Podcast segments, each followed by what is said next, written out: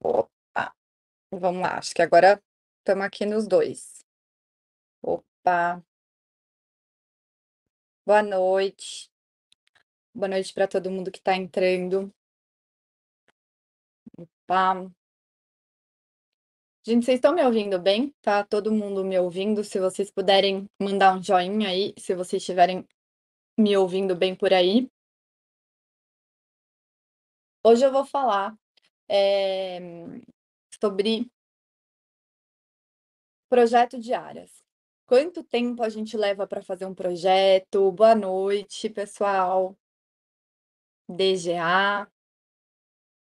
Morgado, Breda, Caio. Opa, joia, maravilha.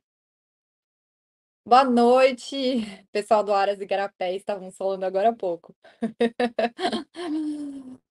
Eh, então vamos lá, vou falar um pouquinho sobre o tempo necessário pra gente fazer um um projeto de de áreas, né, quanto tempo a gente leva mais ou menos. Eh, queria desejar as boas-vindas para todo mundo, se tiver alguém que é arquiteto, que é novo por aqui opa, que é novo por aqui, por favor me falem, me avisem. Eh, vai dando um oizinho e se apresentem pra gente poder, eh, conversar um pouquinho. Deixa eu só ver se no vídeo do YouTube tá tudo certo aqui. Opa, espera aí, acho que tá. Acho que tá indo todo mundo aqui. Pronto.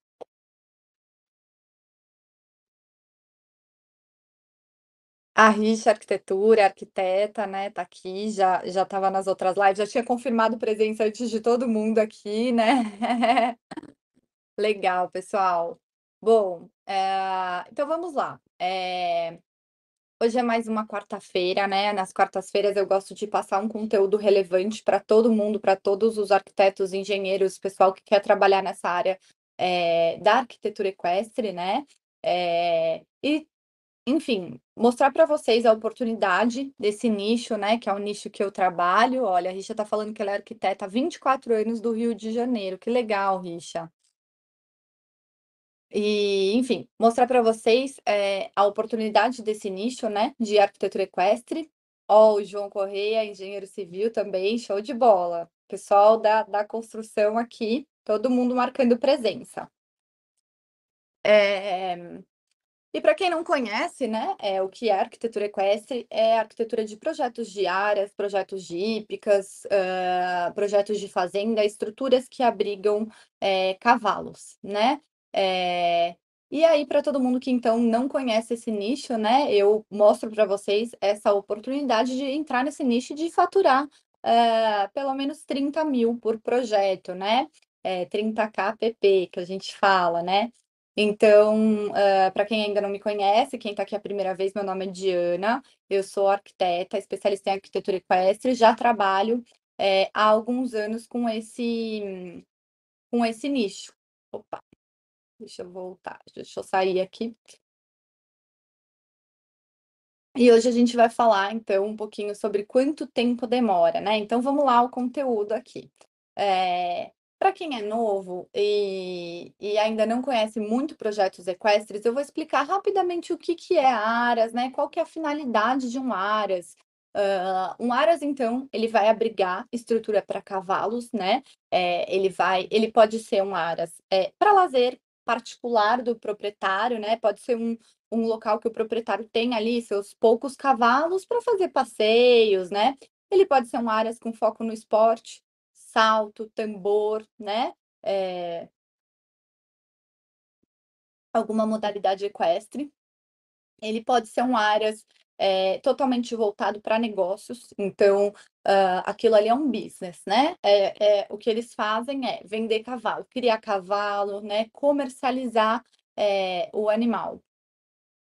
Então, e eles podem trabalhar dessa maneira, pode ter escola lá dentro, né, escola que vai que vai ensinar pessoas a montar, né, enfim. Na maioria das vezes, hã, eu trabalho com muitas estruturas mistas também. Tem cavalos em treinamento e também tem o foco em reprodução. É mais raro a gente encontrar um aras que tem o foco só na reprodução do cavalo, tá? A maioria dos lugares são estruturas mistas.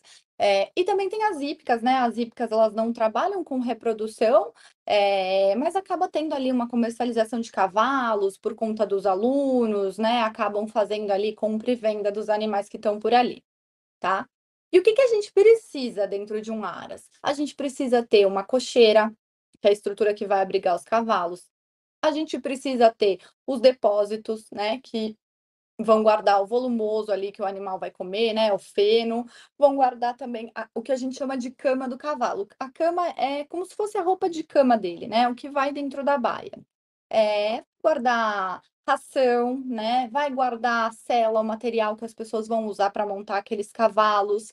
Hã, a gente vai precisar também de um depósito para maquinário, né, que vai guardar um trator, uma roçadeira, porque quando a gente fala de um projeto equestre, gente, diferente de um projeto residencial, são áreas muito grandes, né. Eh, e aí essas áreas precisam dos equipamentos de manutenção um pouco diferentes na proporção, né. Imagina que em uma casa você precisa de um cortador, eh, de grama, né, imagina para você cortar a grama, hã, de um aras inteiro, né, só com um cortador você não conseguiria. Então os equipamentos eles também, eh, aumentam muito a escala, tá? Eh, e a gente precisa também dos equipamentos em pista, né, porque muitas vezes a pista ela tem obstáculo, ela tem tambor, né, ela tem os equipamentos próprios para treinamento. A gente também precisa de um depósito para guardar esses equipamentos específicos, tá? Além de tudo isso, to to todos esses depósitos e toda essa estrutura onde mora o cavalo, a gente muito provavelmente vai precisar, eh, também de uma casa para funcionários, né, que vai morar o funcionário que vai tratar os cavalos que está ali. A gente vai precisar de um embarcadouro, né, que é onde a gente desce o cavalo do caminhão, né, até nisso a gente precisa pensar, né. A gente vai precisar, claro, de uma área de banho dos animais, uma área de ducha, né. Hã, a gente vai precisar da pista muitas vezes, né, a pista é onde os cavalos treinam.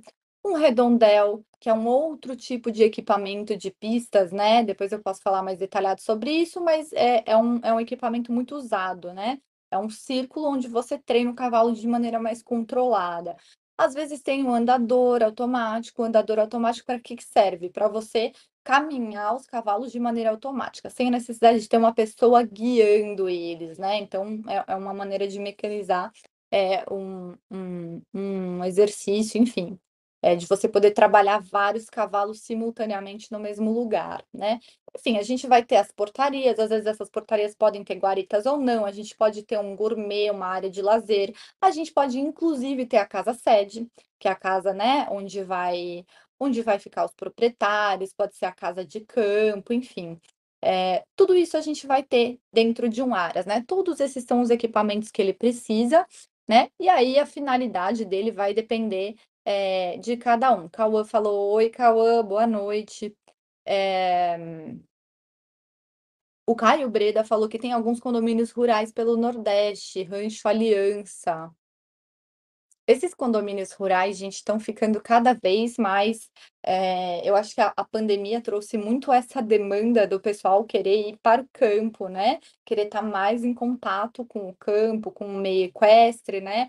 Então, nossa, teve uma época que, assim, toda semana me ligava alguém querendo fazer um condomínio rural, um loteamento com essa temática, muito legal. Bom, então dando sequência, pessoal, por onde por onde que a gente começa a fazer o projeto de um aras? Qual que é a primeira coisa, né? Então, muitas pessoas não sabem, mas, eh, pra fazer um aras, a gente precisa de um pouquinho mais de etapas do que pra fazer um projeto residencial. Eu não falei pra vocês que ele é numa escala maior, o aras, ele, eh, são terrenos muito maiores do que os terrenos de uma casa? Então, o que qual que é a consequência disso? A gente vai precisar planejar esse terreno, e aí entra uma nova etapa que normalmente a gente não tem, eh, na na nos projetos residenciais. É a etapa que eu chamo de master plan, né, plano diretor, plano de implantação da área, né. O que que é isso, né? O master plan de uma área, eh, ou plano diretor, é um instrumento básico que a gente precisa utilizar para o desenvolvimento dessa área, né. A finalidade do plano diretor, do master plan, é orientar, eh, o proprietário do aras ou da hípica, né, daquela instalação, eh, na construção dos espaços, né, eh, pensando na funcionalidade, sempre na na segurança, na saúde dos cavalos e das pessoas que vão estar ali também, né. Pessoal do YouTube que se quiser dar um oizinho aí também. Assim como em uma cidade, então, gente, o plano diretor, ele é basicamente o que vai dizer onde vão ficar, eh, cada coisa, né. Então o plano diretor de uma cidade, só para vocês entenderem, quando quando uma cidade tem um plano diretor, é ele quem vai definir quais vão ser as zonas residenciais, quais vão ser as zonas comerciais, né, onde vai ficar o distrito industrial. E aí tomando cuidado para que o distrito industrial, por exemplo, ele não esteja colado na zona residencial, para que a gente não tenha conflito. O plano diretor ele vai dizer onde vão estar as áreas de respiro da cidade, né, que são as praças, que a gente vai ter ali as áreas verdes dentro de uma cidade, os parques, né. Eh, o plano diretor do município, ele vai, eh, prever também, eh, as zonas de crescimento da população, tá. Então a população pode se expandir, quando ela se expandir, pra onde que ela vai? Então, da mesma maneira, a gente pensa numa propriedade, né, o plano diretor ele também é feito através de um estudo detalhado daquela área, eh, das particularidades de cada terreno e das potencialidades que a gente tem ali. Então vamos pensar, por exemplo: "Ah, Diana, eu quero uma" um proprietário quando está conversando comigo do aras: "Ah, Diana, agora eu tenho 10 cavalos, mas sei lá, no futuro pode ser que eu queira ter 20, ou pode ser que eu até expanda para 40, mas a princípio a minha a minha cocheira eu vou precisar de 10 cavalos". Então a gente tem que prever todas essas expansões na implantação, no plano diretor, tá. O plano diretor ele nada mais é do que uma implantação, eh, planejada da área ali daquele cliente. E aí, enfim, bom, depois na sequência do plano diretor, a gente vem o estudo preliminar, e aí é um pouco semelhante ao projeto residencial também, tá? Estudo preliminar, anteprojeto, eu gosto de acrescentar o pré-executivo e o projeto executivo, tá bom? A gente tem todas essas etapas, né? Mas Diana, e se eu não fizer o planejamento? Se eu não fizer esse plano diretor aí que você tá falando, né, quais as causas de um de um planejamento ruim ou da ausência desse desse planejamento, né? Eu costumo falar que muitas coisas, eh, são muito bonitas quando elas crescem de uma forma orgânica, espalhada, né. Eu fui com meu marido pra Suíça, e lá tem, né, lá na montanha tinha um chalezinho aqui, um chalezinho espalhado lá, né. Eh, então é muito bonito essa essa questão do desordenado. Mas quando a gente, eh, deixa as coisas crescerem de uma maneira orgânica dentro de uma área, dentro de um de um de uma propriedade pra cavalos, isso pode causar uma série de problemas, tá, uma série, eh, de interferências que a gente fala a longo prazo. Quais são esses problemas, né, o que que pode acontecer de errado se eu não fizer o master plan de maneira adequada, se eu não fizer um planejamento adequado dentro dessa área, né? Primeiro, gente fluxo de tráfego caótico, porque o que que acontece? Você vai ter, eh, ali, especialmente em dias de eventos, um grande movimento de pessoas, eh, convidados, hã, cavalos, caminhões, carros, trailers, tá? Trailers são são enormes, né, são os trailers que levam os cavalos. Então a gente vai ter tudo isso circulando no mesmo lugar. E se eu não tô planejando onde vai circular quem, a gente vai ter interferência em algum lugar. E o que que a gente não pode ter? A gente não pode ter cavalo circulando na mesma via onde tá entrando caminhão. Por quê? Porque os cavalos assustam, né, a gente pode causar até um acidente ali, é até perigoso isso, né. Então, hã, o fluxo de tráfego caótico é uma das consequências da gente não ter um plano diretor dentro de uma propriedade, tá. Outro problema, quando a gente não faz esse planejamento, é que pode faltar espaço de manobra pra caminhões, né. Eh, que caminhões, Jana? Os caminhões que vão fazer entrega de feno, entrega de ração, entrega de serragem, né. Todos aqueles depósitos que eu falei que a gente precisa, eles vão ser, né, eles vão armazenar algum produto, são esses produtos que a gente precisa pra abastecer, né, eh, os cavalos. Outro problema muito comum quando a gente não faz o planejamento adequado, quando a gente não faz o master plan de uma área, são problemas com drenagem, né? Você não pensar na localização correta de cada lugar, não pensar na localização correta da pista, da cocheira, né? É, isso pode acumular água e tornar esses espaços insalubres, lamacentos, né? É, enfim. E, e você ter que gastar muito para drenar toda essa água que a gente não pensou onde ficar depois, né? Outro outra consequência de um mau planejamento ou da ausência de um planejamento também são gastos excessivos com infraestrutura, né? As pessoas têm têm mania de pensar: "Ah, não, não vou gastar com esse projeto, né, eh, não vou gastar com esse planejamento, vou lá eu fazer". E aí o que que acontece? Terraplenagem, acaba gastando demais, porque se você não tem um projeto até gente, se a gente não tem um desenho, se a gente não faz corte do terreno a olho, se não é um terreno que tem uma topografia maravilhosa, o que na maioria dos projetos que eu trabalho de áreas rurais, a topografia não é plana, gente, né. A maioria dos terrenos é acidentado. Claro, acontece da gente ter um terreno plano? Claro, com certeza, acontece, mas, eh eh, vamos dizer assim, a exceção. A regra é terrenos acidentados, terrenos com bastante movimentação de terra, tá. E aí se a gente não planeja, não faz o master plan, não analisa as cotas, que que vai acontecer? A gente vai ter problema lá na frente com terraplenagem, com a movimentação de terra, vai gastar muito, eh, com essa movimentação se a gente não fez, eh, um planejamento das cotas de nível e tudo isso, né. Outra coisa que pode acontecer são adjacências inadequadas das construções. O que que é isso, Diana? Adjacências inadequadas? É quando a gente coloca uma construção, eh, do lado da outra, que vai atrapalhar, tá, que vai deixar o espaço insalubre. Por exemplo, eu colocar a esterqueira do lado da cocheira, com a brisa predominante ali, levando todo o mau cheiro da esterqueira. Esterqueira o que que é, gente? É onde vai todo o esterco do cavalo, tá, pra quem não sabe, né, todo o esterco, estrume, enfim, cocô, xixi do cavalo, tudo lá junto com a serragem, vai tudo pra esterqueira. E aí esterqueira é o quê? Cheia de mosca, inseto, mau cheiro, né. E se eu não planejo, pra onde vai parar essa esterqueira? Ela pode parar do lado da cocheira, levar todo o mau cheiro, mosca, inseto, né, doença, enfim, tudo ali pra cocheira. E isso é consequência de uma falta de planejamento, porque a pessoa não planejou, não pensou onde vai ficar essa esterqueira, né. Eh, então a gente tem que pensar em tudo, tá bom, pessoal? Eh, a melhor maneira de evitar todos esses problemas é justamente elaborando o plano diretor, que ele vai servir como um guia geral para o cliente, né, para o para arquiteto, para os profissionais que estiverem envolvidos ali, um vai ser um guia geral das, hã, da locação das construções, né, das vias, dos piquetes e de todos os equipamentos que vão ter ali, que eu falei aqui para vocês, tá?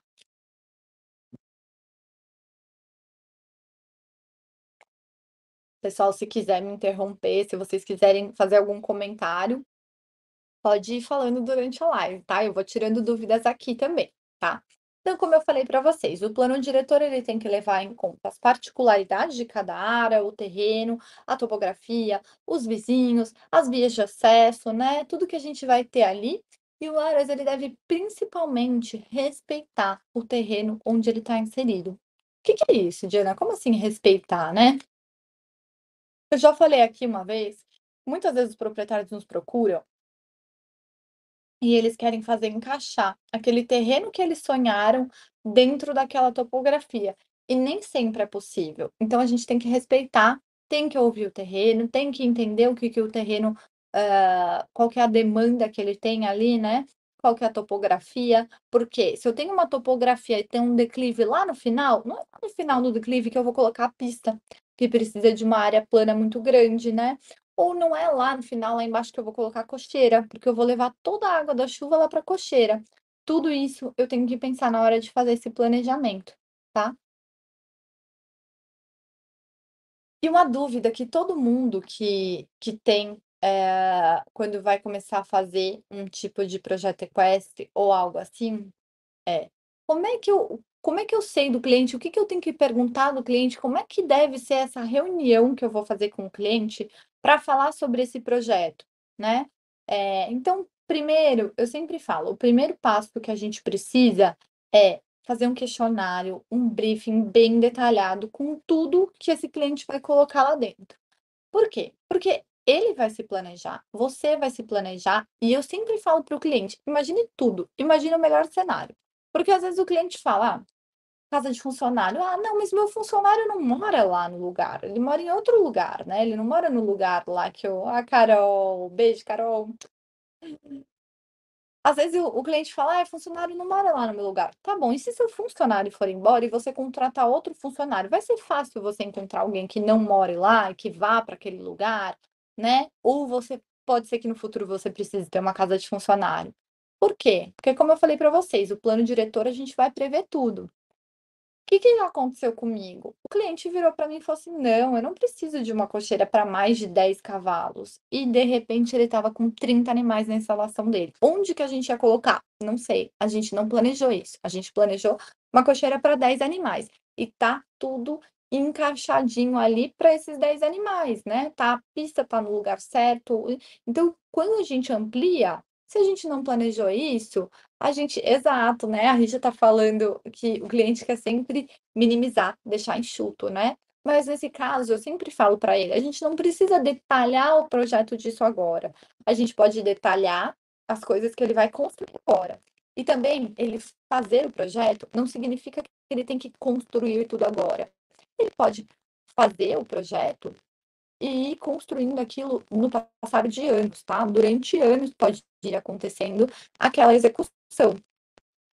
Então, uh, é isso, pessoal. Primeiro a gente tem que entender o, cliente vai precisar ali dentro, desde o embarcadouro até a pista, né? Até o, os acessos, se ele vai ter um acesso social, um acesso de serviço, se ele vai receber cliente, se ele vai receber público externo, se ele vai fazer evento, tudo isso a gente precisa planejar antes, tá? Durante esse briefing para elaborar o escopo proje do, do projeto do cliente, tá? E aí, na hora que a gente vai apresentar esse projeto para o cliente, na hora que a gente vai chegar e conversar com ele sobre o master plan, muitas vezes o cliente não tem uma noção do tamanho uh, das coisas, tá? Ah, eu estou propondo aqui, gente, uma via de 3 metros para circulação, é, para sua menor circulação e uma via de 6 metros para a circulação principal. Tá bom, Diana, o que é 3 metros? O que é 6 metros? Então, a gente sempre tem que tentar é, usar comparações que se apliquem na vida cotidiana da pessoa. Então, assim, ah, Diana, não sei o que é uma via de 3 metros. Ah, é uma faixa. Uma faixa de rolamento da, da rua, né? Uma faixa da, da, da rua tem 3 metros. Duas faixas tem 6 metros, tá? Então, a gente vai criando essas comparações para os clientes irem entendendo e tentando levar para a realidade deles, né? É, uma coisa que aconteceu com um cliente que a gente está fazendo o projeto agora é que ele não tinha noção do tamanho da planta, né? Então a gente falava assim, ah, é um cômodo 3x4. Ah, tá bom, mas, mas quanto que é um cômodo 3x4? É grande, é pequeno? Como é que eu faço? Que aconteceu? A gente caminhou, a gente foi colocando tudo que ele queria. Ah, então na academia da sua casa, né? A casa sede de um Aras que a gente está fazendo. A gente está fazendo áreas to todas as cocheiras, enfim. E aí dentro desse Aras tem a casa sede.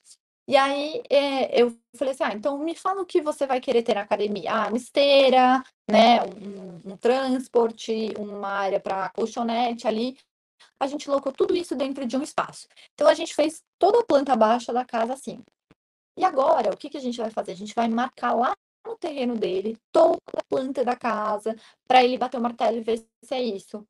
Porque é, quando o cliente tem mais dificuldade, de novo, tem pessoas que têm mais facilidade, tem pessoas que têm mais dificuldade, né? Quando as pessoas têm mais dificuldade, a gente precisa mostrar de uma maneira que fique claro para eles entenderem. Então, esse final de semana, depois eu mostro o videozinho para vocês, a gente vai até o local, é lá em Porto Feliz esse Aras, e vai com, com o cliente, com a planta na mão, mostrando, ó, aqui está demarcado a sua sala, aqui está demarcado o seu quarto, e ele vai ver o tamanho de tudo isso na escala real, se é isso mesmo que ele queria. Claro que isso tem um custo, a gente chamou um topógrafo só para fazer essa marcação, mas é um custo muito pequeno em função de tudo que pode acontecer. O que, que pode acontecer? A gente construir uma sala e ele achar que a sala tá pequena. E ele querer aumentar a sala, depois que já construiu parede e tudo, vai ser muito mais caro. Então, concordam que acaba sendo para o cliente também um investimento ele fazer esse processo, né? Bom, eu acho que é isso, né? Então, a gente tem que tentar deixar sempre o mais claro possível para o cliente, trazer sempre todas as medidas para a realidade do cliente para que o projeto fique claro. E aí algumas pessoas falam para mim, Diana, mas eu não tenho uma estrutura, eu, eu não tenho, eu não tenho um escritório, eu não tenho uma equipe, eu não tenho um lugar. Como é que eu faço para resolver isso, né? Eu, eu, consigo? Como é que eu vou fazer esse projeto sem ter uma equipe, sem ter uma estrutura, sem ter um, né? Gente, eu não comecei com estrutura, eu não comecei com equipe, né? É, foi muito engraçado, porque quando eu quando eu comecei, eu fui procurar é, o conselho de um amigo dos meus pais, né? E falei, olha, fulano, o que, que você acha que eu preciso? Ele tem uma construtora. Eu falei, o que, que você acha que eu preciso para montar um escritório de arquitetura? Ele olhou para mim e falou assim, cliente.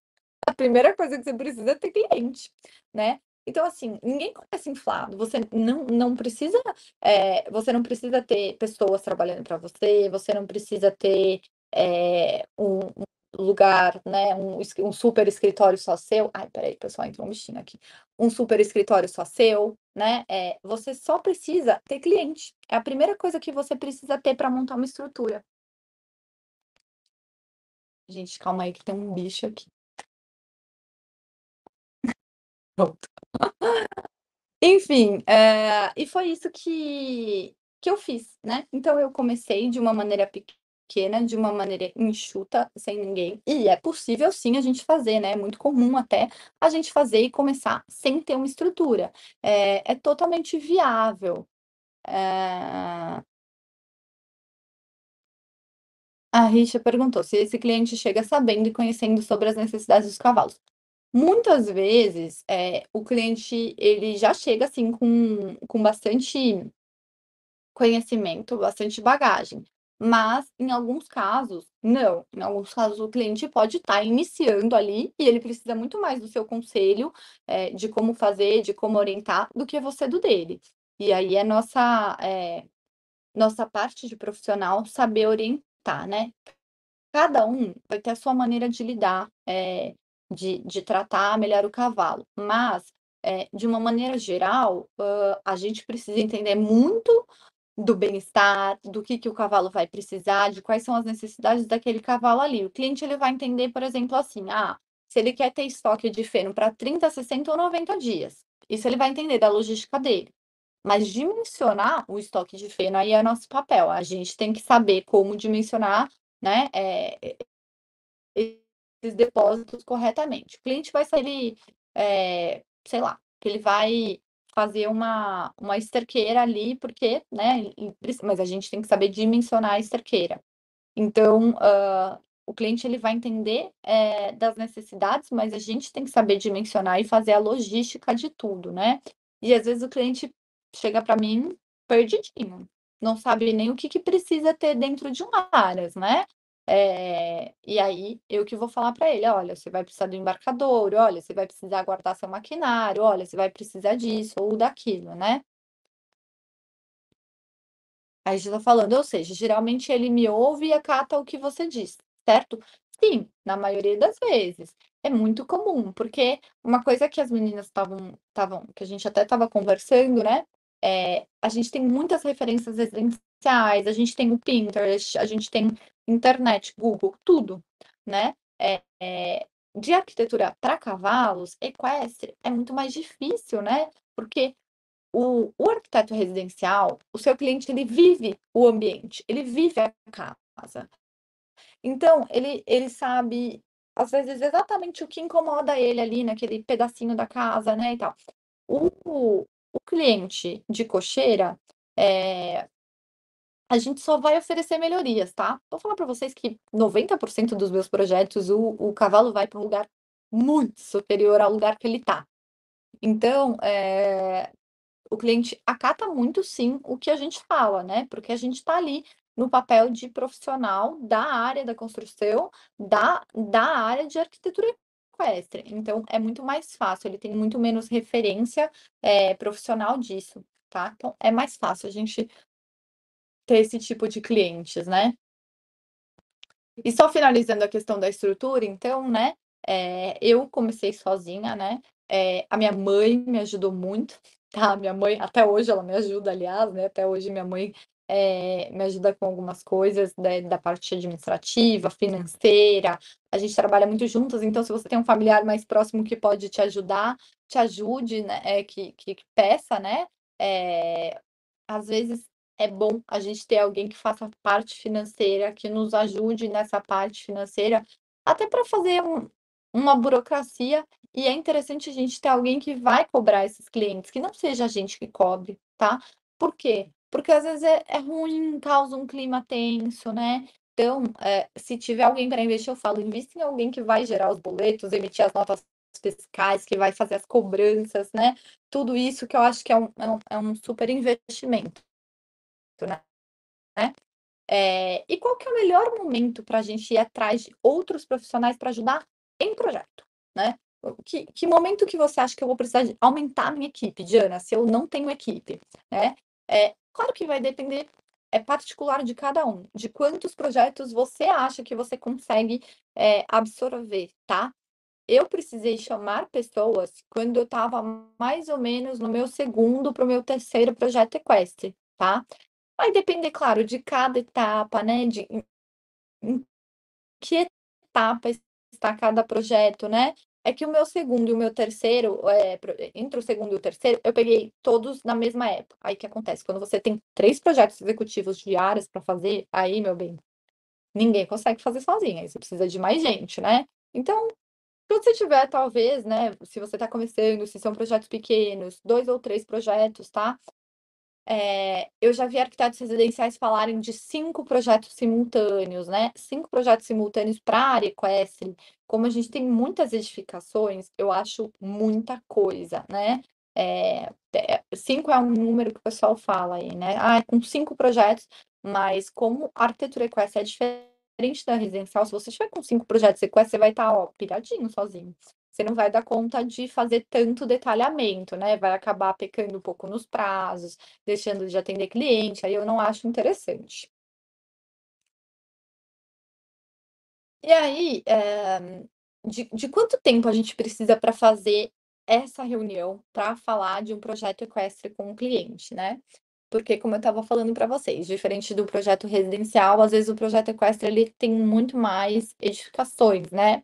E aí quando a gente vai entrar no detalhamento de cada edificação, eh, é interessante que a gente não leve mais do que 1 hora, 1 hora e meia pra fazer essas reuniões, porque se as reuniões elas começam a demorar muito, 2 horas, 2 horas e meia, o cliente vai dispersando, é muito técnico, né. Eh eh, pra gente pode ser mais tranquilo, né, a gente falar os termos técnicos, a gente que tá lidando ali, mas para o cliente acaba ficando um pouco maçante e ele vai deixar de prestar atenção e vai começar a não entender o que você tá falando.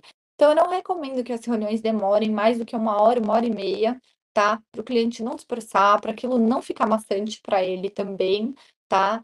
Eh e e e deixa de ser produtivo, então é muito mais produtivo quando a gente, né, agiliza, né. Eh, se é um projeto muito grande, Diana, puts, eh, né, eu tenho muitas edificações, eu não vou desmembra, né.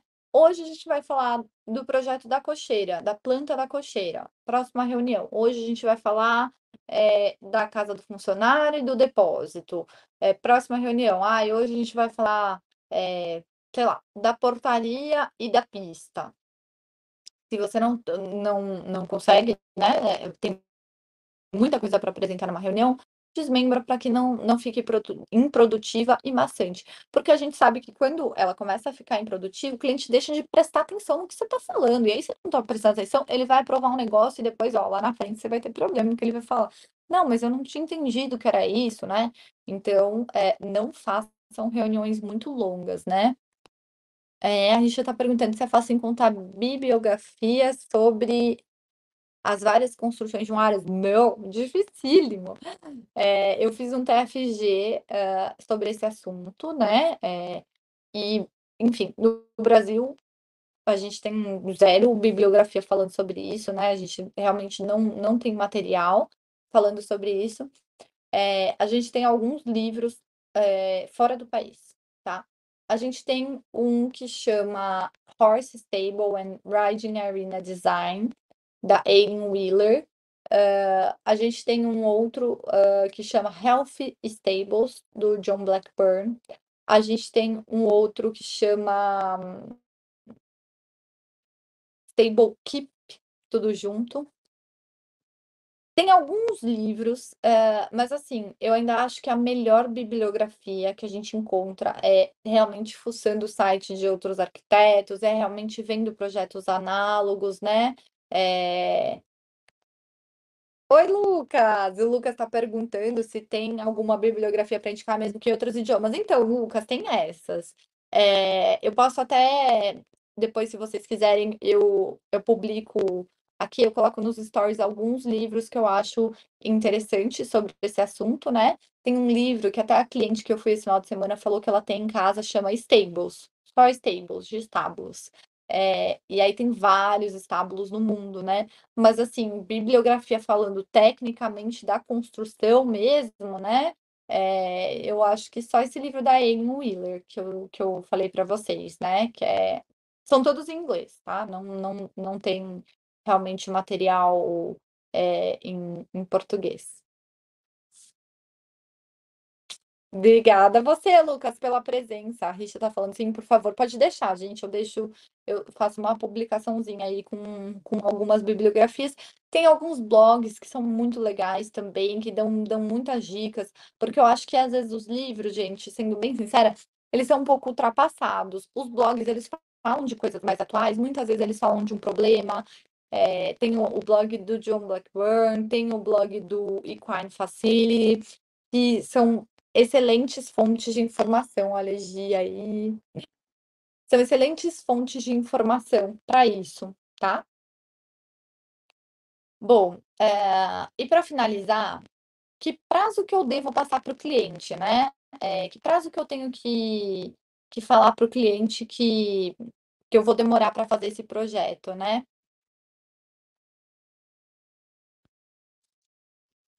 Ai, pessoal, e além da bibliografia, claro, vão ter as nossas aulas gratuitas em janeiro, se vocês não não estão inscritos ainda, se inscrevam nas aulas gratuitas, né, eh, e a gente tem o curso também do Arquitetura Equestre, que é brasileira, a única a única fonte de conhecimento que a gente tem sobre o assunto, tá.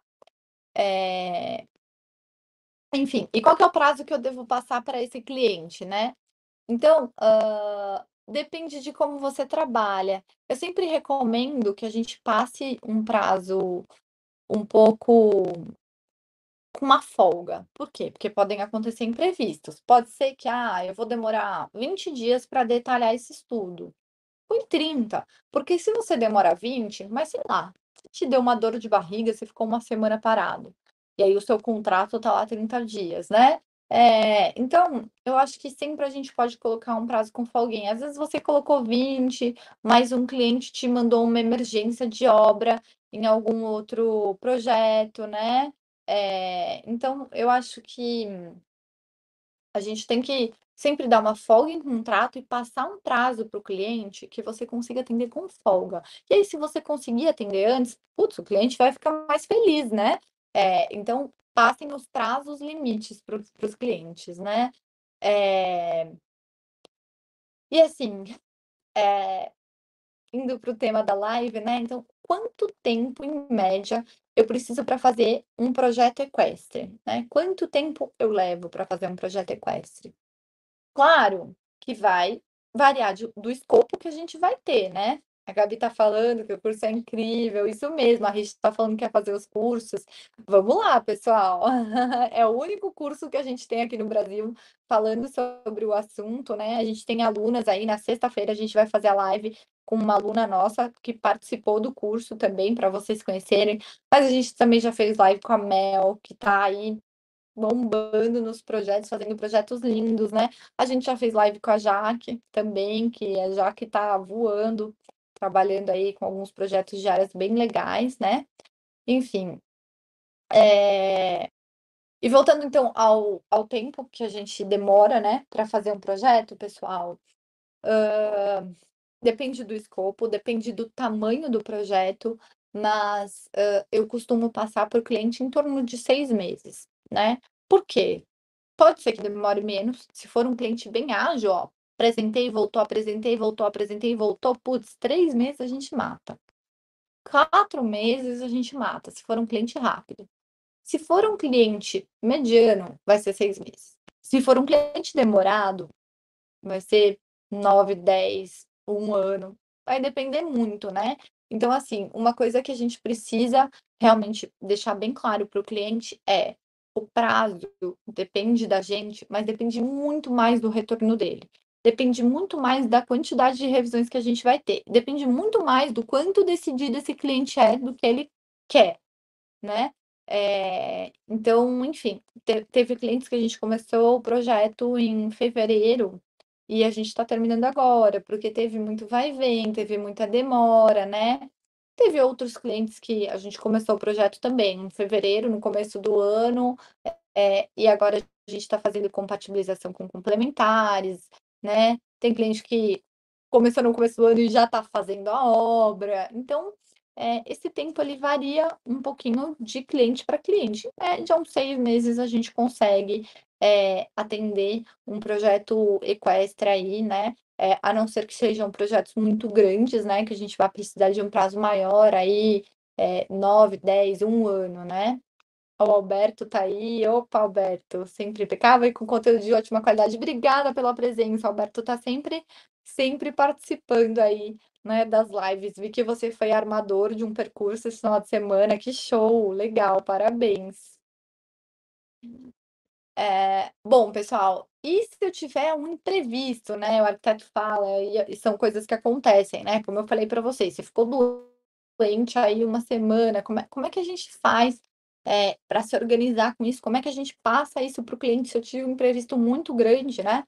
Eh, bom, gente, ano passado eu fiquei grávida, né, eh, eu eu tive eh, foi uma gravidez não planejada, então vocês imaginam, né, que a gente já estava com todos os projetos andando ali, já estava tudo organizadinho, e e claro, eu ia ter que ficar afastada, né, no começo da minha da minha da minha maternidade, pelo menos, né, a gente tem ali, eh, 1 1 mês, 2 meses de adaptação com o bebê.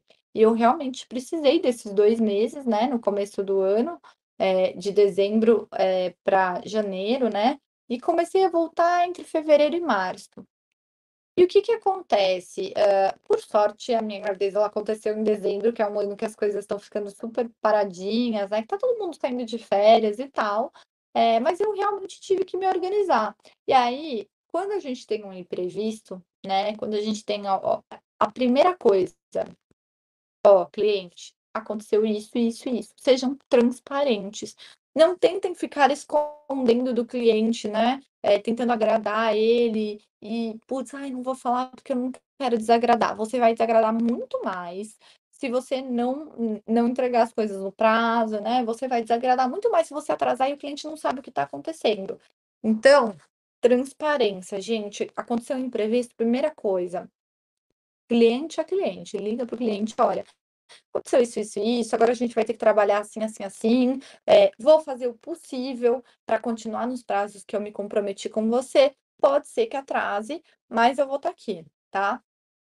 E assim, gente, por mais que tenha imprevisto, por mais que tenha acontecido alguma coisa, nunca deixem de atender o cliente, nunca deixem o cliente sem resposta, nunca deixem o cliente falando sozinho, né, eh, porque isso estressa ele muito mais do que o seu atraso. Então, eh, eu acho que é isso, a gente tem que ter sempre uma relação de transparência, a gente tem que ter sempre, eh, uma relação onde a gente atende o cliente, onde a gente tenta ir ali até o final se esforçando, eh, pra fazer tudo correr bem, tudo correr certo, né.